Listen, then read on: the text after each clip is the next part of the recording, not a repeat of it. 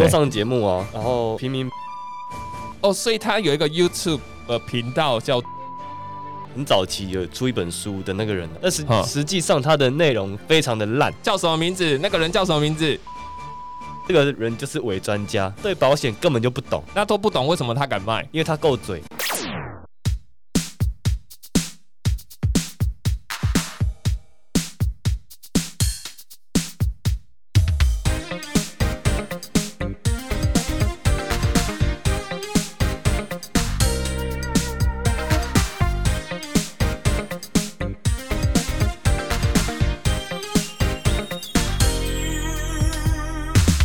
大家好，欢迎收听孔夫子吃药，我是马修，呃，我是布鲁斯。好，你有没有发现布鲁斯回归了？哦，布鲁斯回归，那这次特别来台北，就想说来见见布鲁斯。来，布鲁斯，你来跟大家讲一下前一阵子大概你遇到了些什么样的一个事情，跟大家回馈一下。我先说 Albert， 我们的蓝钻级听众 Albert， 他今天刚刚在车上的时候特别跟我说，我好怀念布鲁斯，他慢慢的声音，呃，帮我跟他讲一下，说他好想你这样。你有什么要回应给 Albert？ 不要瞎掰好吗？呃，我会努力。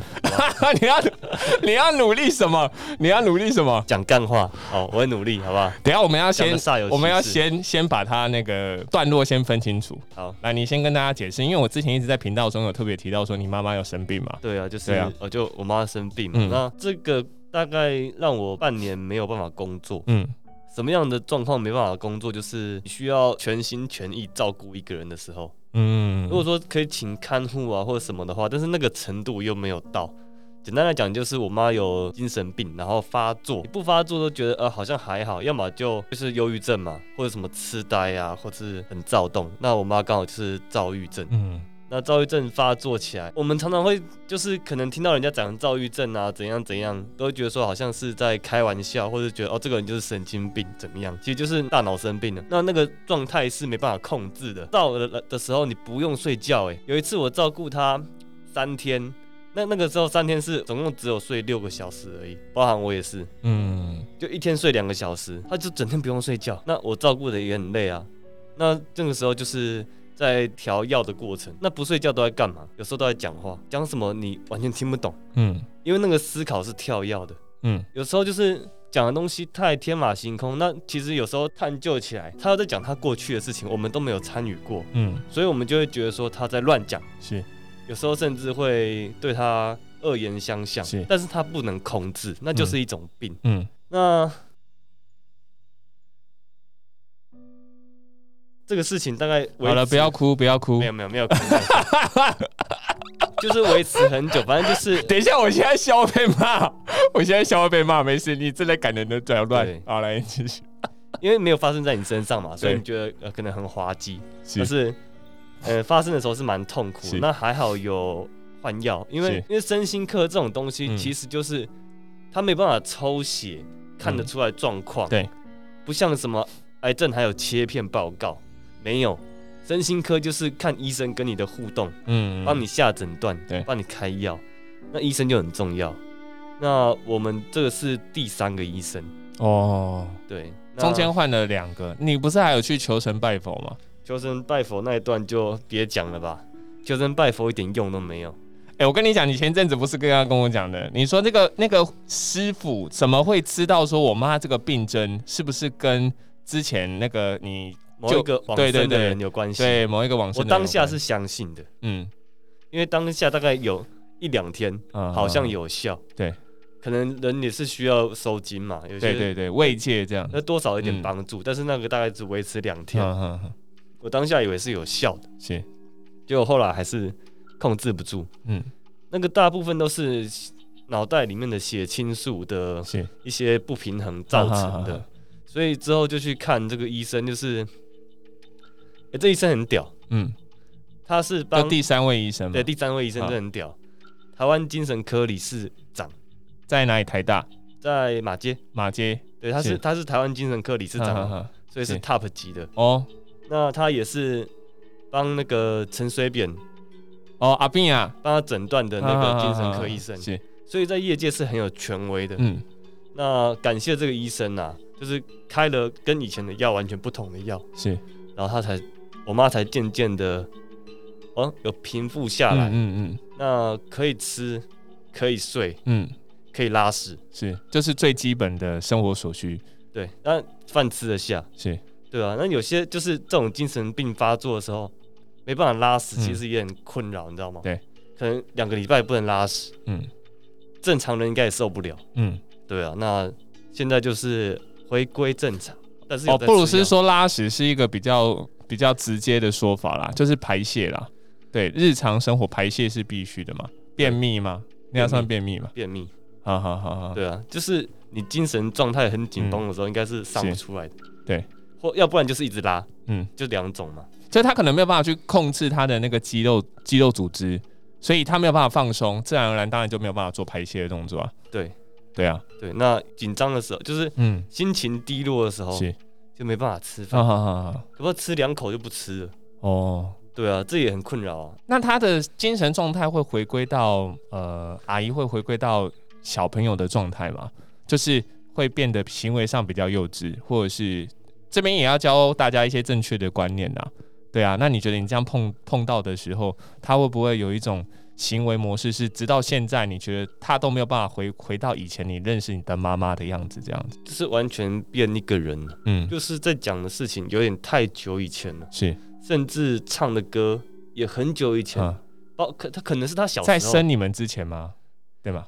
可能是他国小的时候，哦，那个真的很久。是，那他讲的事情，他讲到遇到的人或什么，嗯，我完全不认识啊，嗯，我我还没出生嘛，对，那，啊，完全不认识，那又就是又不能说反驳他或什么的，嗯，因为他也分不清楚，嗯哼哼，是现实的还是做梦的，是，所以就是陪他聊天嘛，哈，对啊。那后面呢？你觉得，呃，我觉得最难过的、最害怕的一件事情就是像，像呃，得到相关这种类似的心灵疾病，其实最害怕就是爸妈会忘了你吧，家人会忘了你是谁，你是不是他的儿子？对。对吧？那失智的话，医生就说没有。嗯，我妈记性太好了，是好到不行，什么都记得起来。对，很琐碎的事情。其实，嗯，其实我也有这种状况，就是我会记得一些很琐碎的事情。嗯，所以你觉得是遗传？哎，欸，有可能。嗯，那我妈也记得一些很琐碎的事情，就是我完全不知道啊。我我就问我爸嘛，真的有这样的事情吗？啊，我爸说，哦，那很很久以前的事情，啊啊啊啊，已经很琐碎了，可能谁跟我们。那时候可能借过一两千块或者怎么样，你跟我借一千块，我到十都还记得。对啊，只要是跟钱有关，我都记得。重点是，重点是可能哦，我我可能他那个人可能跟我借一千， uh-huh. 那可能过三四十年，那个人已经死掉了。对，那有这种琐碎的事情。会啊，你我要把你的墓给他挖起来，你给我起来还我那一千块。反正这这这个是一个很小事情的，举例来讲， uh-huh. 或者说。以前哪个员工啊，他们家怎样怎样啊，哦，这就是会讲这种很琐碎的事情。对，我以为那是他做梦梦到的。嗯嗯嗯。那有时候又讲的一些太偏离现实，譬如说，嗯，哦，看到看到什么耶稣啊，哦，或什么，这个这不可能看到嘛。是。那哎，欸，我讲不可能，好像跟宗教抵触嘛，不行哦，不行哦，不行哦。但是我我我们现实来讲，是因为，啊，因为他已经在那个嘛天上嘛，是，所以一般人应该是看不到的。嗯，那我妈可能说她看到，我就哦，哎，欸，可是你妈是信佛教的吧？呃，应该是说民间信仰啦，对，民间就道教，一般道教，哦，原本就是民间信仰嘛。那那你妈怎么会说看到耶稣？不会是看到佛祖，而是她看到的样态是另外一种形象。她在心情低落的时候，对，然后梦境啊，就有出现这种耶稣，对啊。哇，那很特别，你看哦，所以像这个就是很像很多人有没有？今天好像发生了意外，他可能突然间会数算数特别厉害，或是他原本没有学过西班牙语，可是他突然间会了西班牙语，而且讲得非常溜。你有没有发现有这种状况？有这种状况？有啊有啊，有人就是可能出了车祸之后，他的呃某一个地方开了，对，他的语言语言系统突然间变成另外一种语言系统，他本来是不会讲西班牙话的，可是一敲到，突然间他都讲西班牙话。然后妈妈也觉得不知道为什么，对，前一阵子国外有个案例，对，所以你要知道说，其实这个都是万般皆有可能，因为每个脑袋的呃神经的节点不一样啊，他可能今天就是一个错乱掉，对，可能他换频切换的频道是另外一个频道，所以他可能突然间变成你妈，可能突然间变成信仰是基督教，嗯，那也是有可能。对，那这个状况简单来讲，我要怎么形容呢？嗯，很像老旧的收音机。啊好好，你们你们杂讯，你们转过啊？我知道我知道，就是杂讯，有时候转到有声音，啊有时候没声音，对啊。现在状况就像这样，那现在就是渐渐的，就就是有声音了。现在就是都是有声音的嘛，对对吧？就是比较，只是比较混杂，对，就是有时候会有一些噪音啦。所以就是持续吃药，其实它就跟一般的三高一样，嗯、是就是什么高血压、糖尿病，就是吃药嘛，是痛风嘛，吃药。那把精神病嗯想成这种三高状况，可是现在现现在有办法正常对谈吗？可以，可以了，可以，哈哈哈。对啊，像他刚刚也打电话给我、啊，问我在干嘛、嗯，那我就跟他说我要干嘛干嘛干嘛、嗯，这样就就 OK 了。哇，那已经有一点，已经恢复的算蛮不错的了。那医生的医生就说，我我在第、嗯、第一次去见到这个医生的时候，就问我问那医生说，哎、欸嗯，那我妈跟陈水扁谁比较严重？呃、欸，就是一都就是不能不能比、啊，陈水扁的状况是不一样的，对，他的状况不一样，他是手在抖。他的状况，他是那个啊创伤症候群啊，他状况不一样。那我就我就问医生，你讲的很震惊哎，我只是想讲干话而已，你没有必要的那么震惊。没关系，因为因为这个，我觉得听到的人，嗯、对他这他听到这次的广播的人，他应该要把这件事情记住。当然一定要的，因为无所适从的时候，是的，你刚好要找个依循。你听到这一段，嗯、哼哼你对你一定有帮助是是是。那我就问医生说，欸、那我妈。嗯吃这药之后会变怎么样？嗯，他就跟我说，就跟以前一样啊、嗯、啊！我听到这句话，我就觉得，嗯、呃，很放心，你知道吗？是，就是代表说我妈会回来。嗯，那我听到就很放心。那医生说，哦，这个药就是目前就照这样吃，嗯，因为其实中间换过很多次药，因为这个药不容易嘛，嗯嗯，又不是说感冒或什么新冠一号丢下去吃一吃，嗯，那这不一样，这是精神病的药要那个。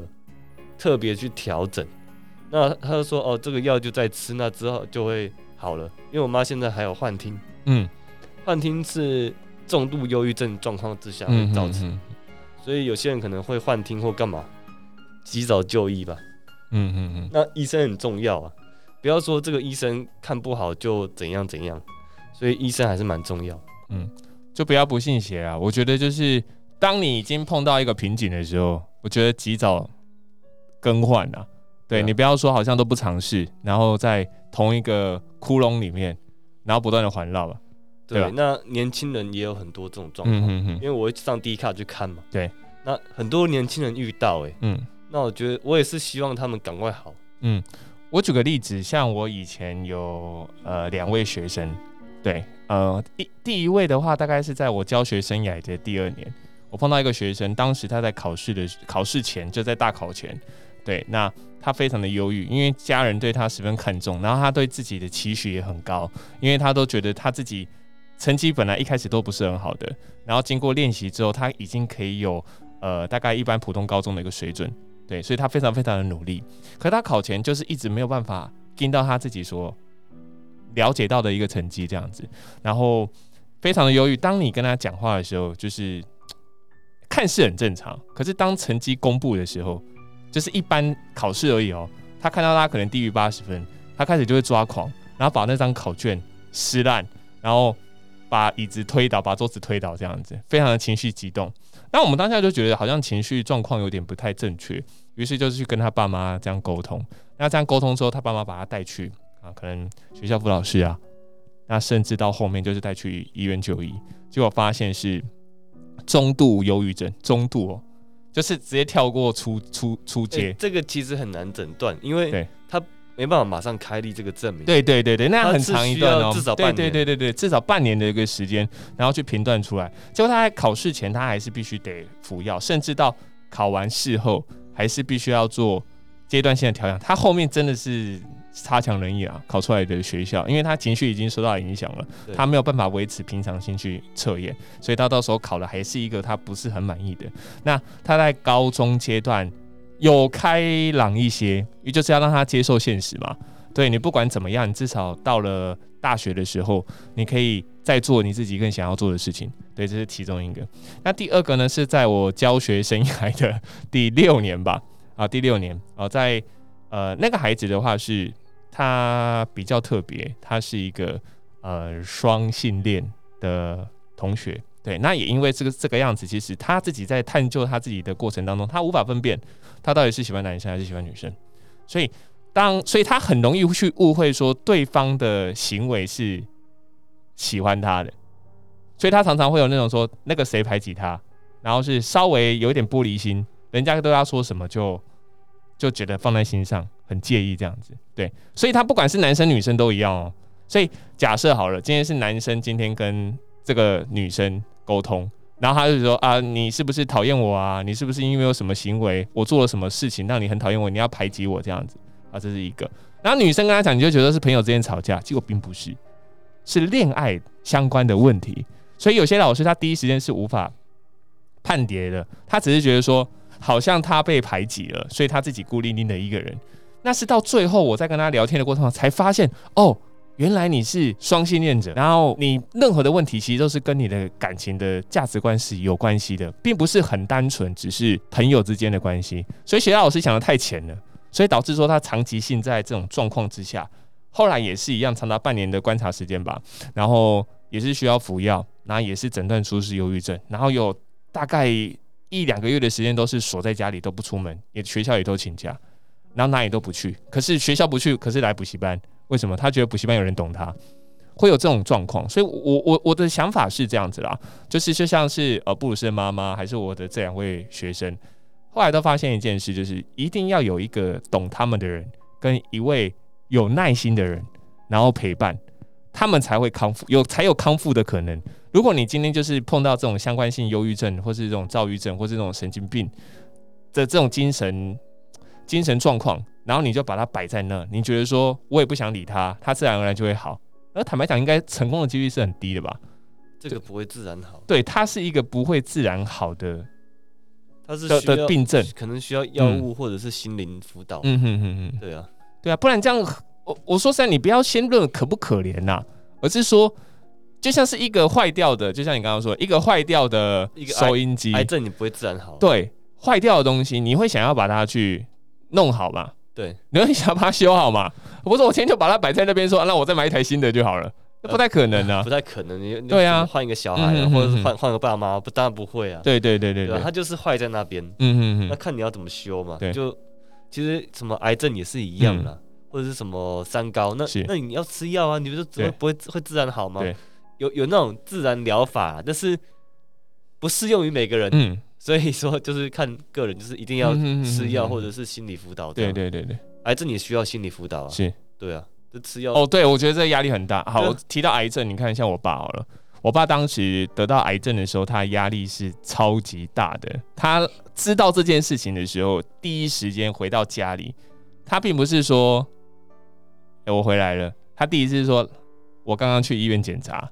然后发现我得了癌症的中期，好，当场当场哦，他我从来没看过我爸这个样子，当场崩溃大哭，倒在我家的门口，当场哦，现场。然后我想说发生什么事情，然后我妈那时候很很一直要扶我爸起来，结果都扶都扶不起来，她觉得说完蛋了，会不会没有办法看到自己的孩子长大的那种情感。那个当下是非常纠结的，就是你看到你爸这样，当然你必须得安慰他嘛，就是说可能现在这样发现其实都还来得及，都还有救，你没有必要哭成这样。当然我们是局外人，我们不知道说他现在心理过程当中到底经历了一些什么，我们只能就现况先安抚，然后让这件事情先暂缓，让他好好去思考一下，那我们下一步该怎么去做。好，那知道的时候当然就是带他去，就像我们可能会去台北台大嘛，对不对？然后去做一个诊断，诊断完之后呢，发现就是他的肺部这一边出现了一个肿瘤，那还蛮大的，就刚好堵在血管。那如果要开刀是可以的啊，只是说呃时间会非常的长，非常漫长，可能会需要到呃十六个小时到十八个小时左右。那当然我们当下决定之后，当然第一时间就是要呃让他去做一个阶段性的。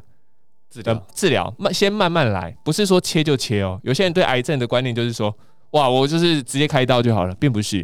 你要需要服用一些药物，然后让它的范围越来越缩小，消肿一下。对，先消一下，因为不然的话，你这样去切割会切到其他的旁边的细胞组织。对，所以你要让它慢慢先削弱，对，然后削完之后呢，再去做一个开刀。啊，当然，我爸在这过程当中，就是因为已经无所适从，很消极，很消极，每天都觉得说我我活不下去了，快过不下去了，对，快过不下去，因为他是一个非常悲观的人，他本来就是一个非常悲观的人，就是加深他悲观的可能性。然后到处去问一下他的工作上的伙伴啊，就开始推荐他们、哦、吃什么地瓜，哎、欸，喝什么椰子油，哎、嗯欸，跟那个艾丽莎莎一样嘛，对不对？嗯、照疗法，对，然后去做这一些相关的。我觉得说，你就先好好的心情开心，多做点运动，然后公司少去。可是他认为说他不去公司不行，因为他在公司已经服务了大概二三十年以上，他觉得说。我不去工作，感觉我的生活中少了一块。当然，你已经这么讲了，我怎么能让你不去啊？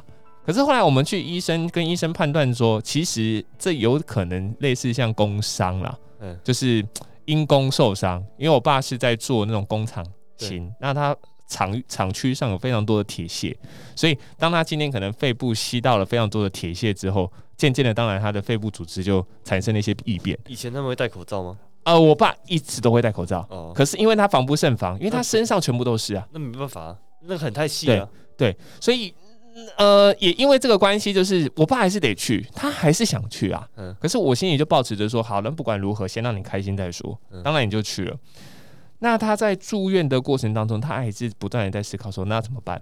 好，那如果今天公司没有我的话，该怎么办？这就是工作狂，我我是工作狂的一个。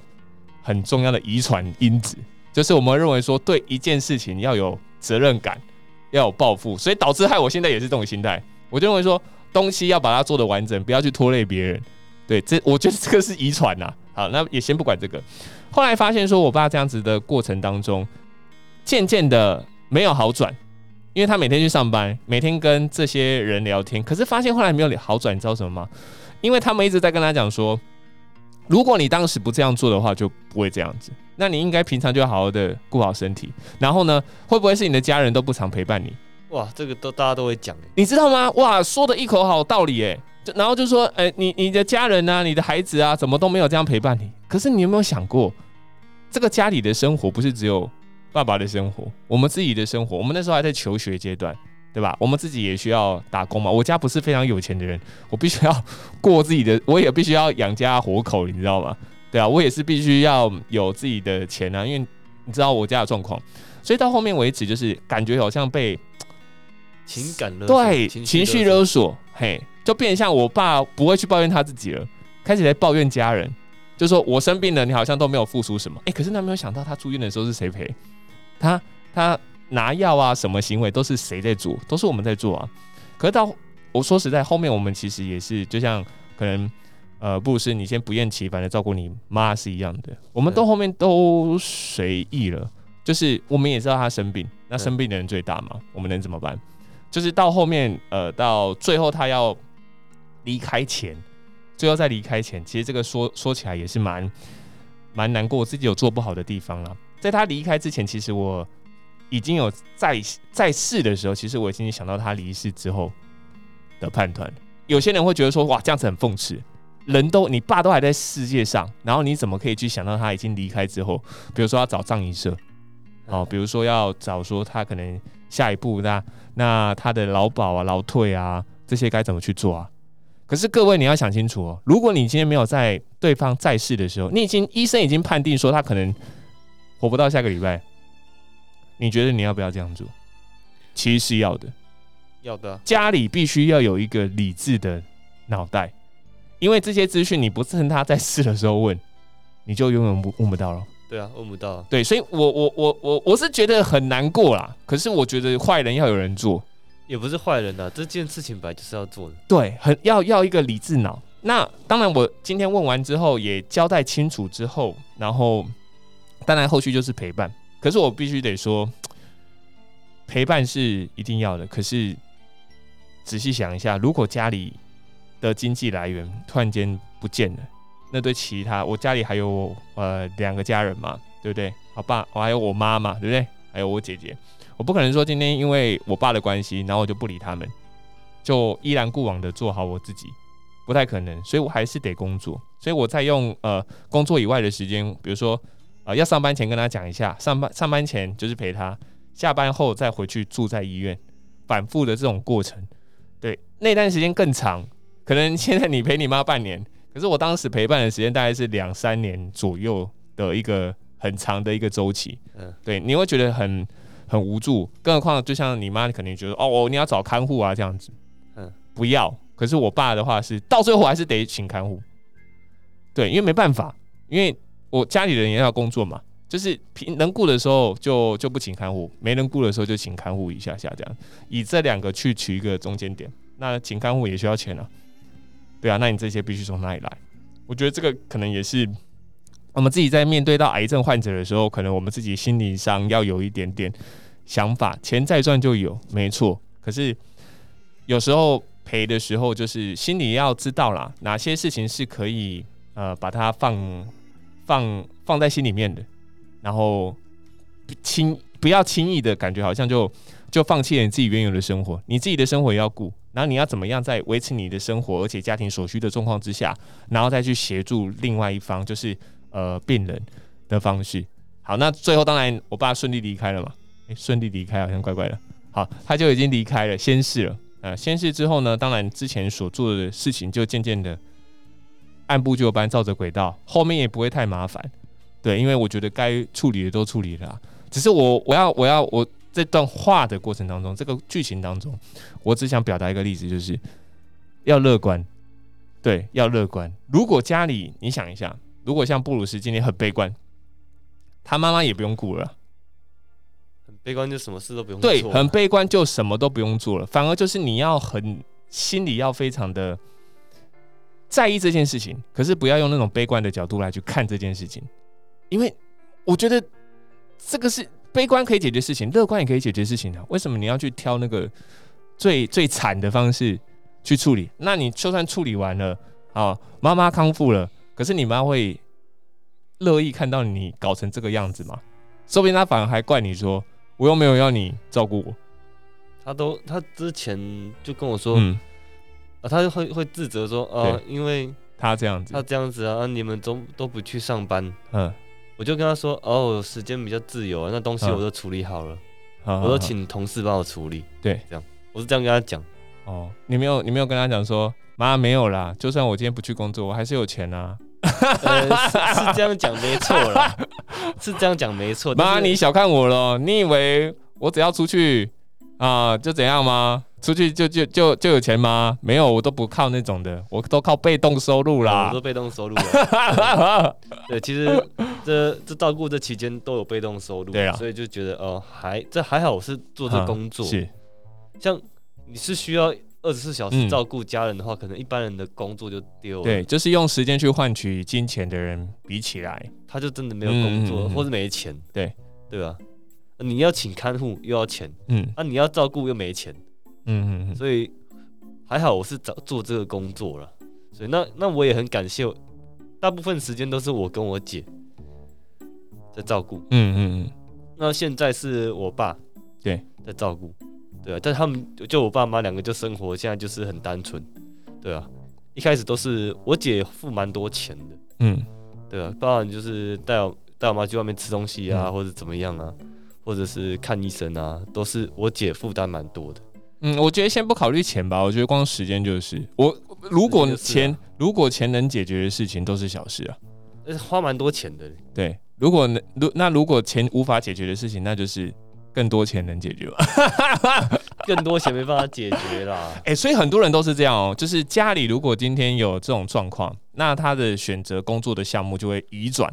像我身旁有非常多人，就是哎、欸，可能家里本来只有两个孩子，可能突然间又跑出了第三个、第四个，他就会想要去找副业，于是他就可能去做这种带货销售，那或者是像说可能突然间去兼保险。或是他突然间今天可能二度就业的妈妈，可能今天跑去做这种房屋销售 Uber， 对，类似这一种带两个小孩去送 Uber， 对对对对，所以你会你会觉得说，好像有一些职业就像你说的，可能相对性比较自由，可是也因为这个样子，你说他没有在追寻他的梦想吗？没有呢，因为就像是可能布鲁斯说，哎、欸，有些人还是会直到现在还是会有人说啊，其实保险业已经饱和了，然后其实已经不好赚了，那为什么你们还要一直找我去？买保险，我保险早就已经买完了，那为什么还是要一直找你找保险买保险？可是我后来的认知是，就像是人会进步一样嘛，对不对？对啊，今天保险也是要更新的嘛。你在人生当中的某一个阶段，你本来就是应该考量的部分会更越来越多，对吧？你必须要去做一个更正才是。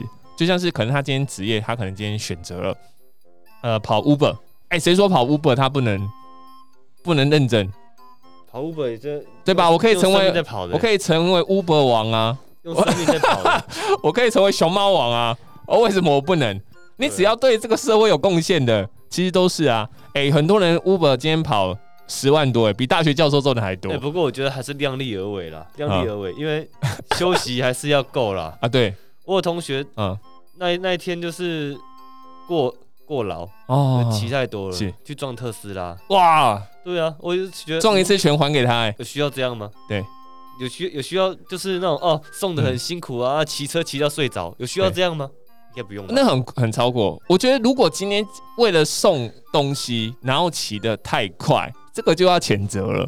对, 對我我认为交通交通意外都是在于那种你平常时间忽略啦。可是像你朋友可能他今天是骑 Uber，欸，然后他过劳过劳。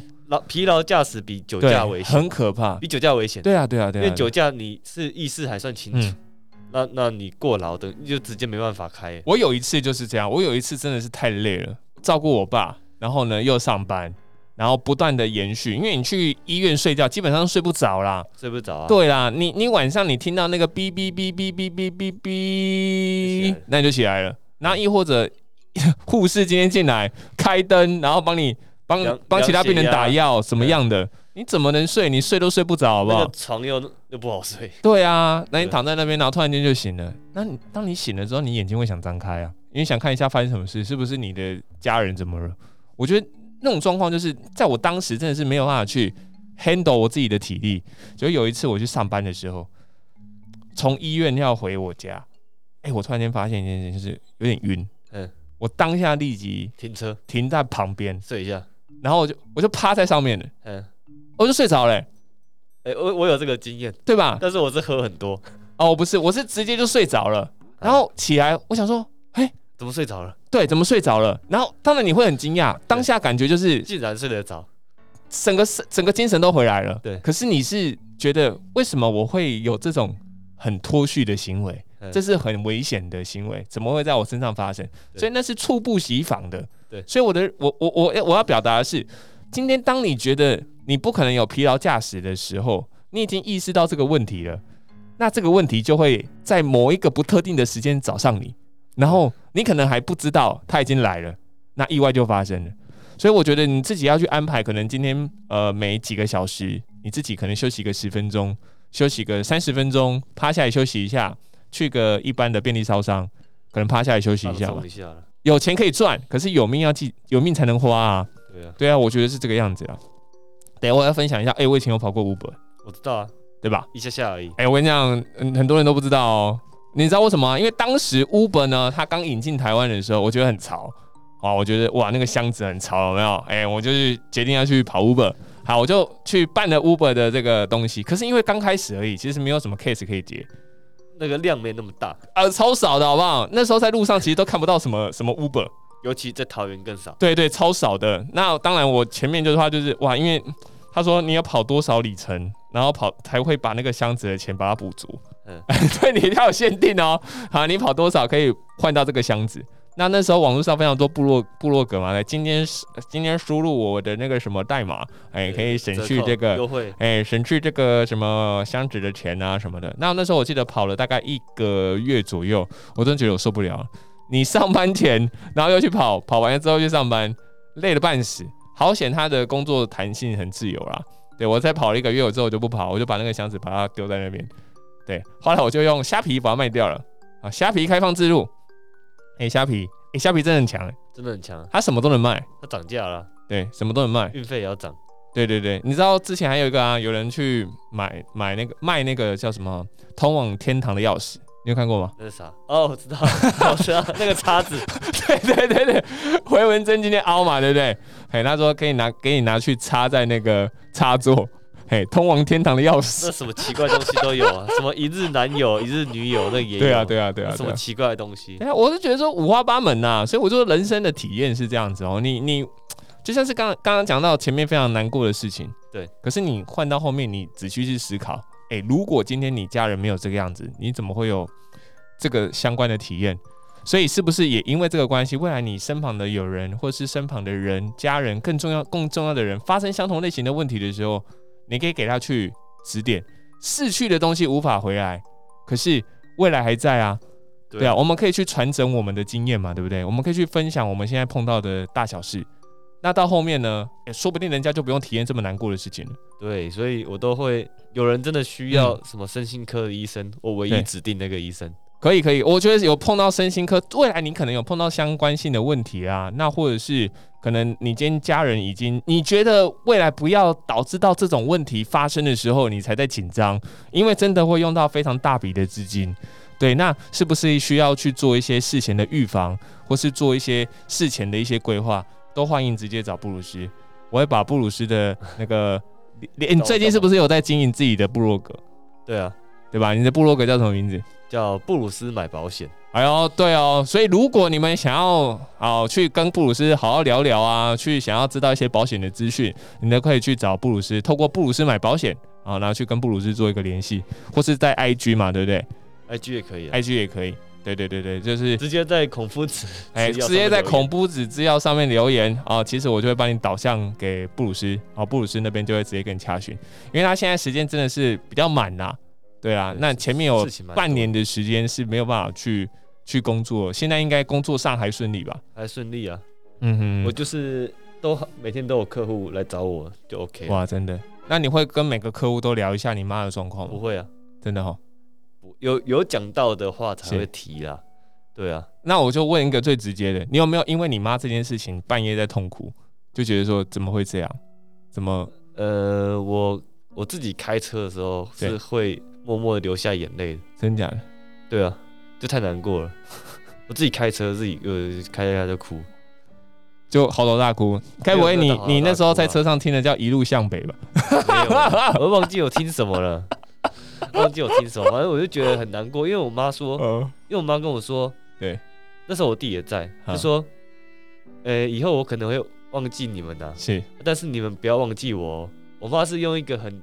哇，这个怎么可以？用心情愉悦的，这个怎么可以？对啊，这不行呢、欸，我就直接戳到我的点呢、欸。我就一直想，我就越想越难过。Uh-huh. 对啊，哪一天他忘记我，我是真的很难过。对对啊，真的哪哎、欸、哪一天真的发生这种事情，你会觉得，因为你已经有事前先跟我讲了，那、嗯、好像真的到这个时候了，会难过、啊。对啊，会很很悲伤。不过还好不是失智症。嗯嗯、有有些人的爸妈失智症啊，这个这个年纪也有，嗯，像那个谷谷的妈妈就失智症，哦，谷谷是那个魔幻力量的那个谷谷嘛？对啊，啊、哦，应该也是蛮年轻的妈妈，就是这样，对啊，我嗯，好像女生获得的几率比较比较高，对不对？我记得好像我之前有去帮你查的时候，有时候女生获得这种类似精神病变的机会会比一般男生来得高。可能男生有一部分脑袋在下面。好，那没关系，我们今天就剪到这里。不要瞎掰好吗？我们今天收尾，收尾在剪到这边了。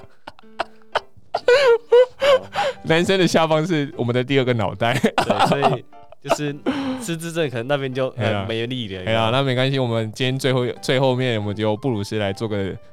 感想回馈，就是这么久没有来录音，有没有觉得有什么不太一样？没有不太一样啊，我比较期待去巴德录音室吧。对啦，我觉得要来呢。我前一阵子我跟那个师大古阿莫在聊你的时候，然后呢，他说他都没有见到你，我说没有呢，叉叉叉啊，他就说哈是哦，他才有啦有见过啦，他才他才第一次意会到说啊原来是你哦，这样子，就知道你看你们两个王不见王。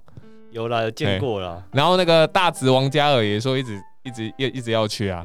哦、oh. ，对啊，你看到时候哎、欸，其实我们四个人一起来录音间，录音就会疯掉哎、欸。不过那还是大疯掉，人太多有时候也不效果不好。我不知道，反正就瞎聊，反正就瞎聊啊。好啦，那我们今天呢就录到这里喽。好，那感谢布鲁斯今天来录音，下一次如果我再来。我得找来找布鲁斯，然后布鲁斯自己过来啦。好啊，对啦，下一次自己过来。哎、欸，我巴德有人要找我。对啦，有啦有啦，应该要的。好啦，就这样子咯。好，大家拜拜，拜拜拜拜拜拜。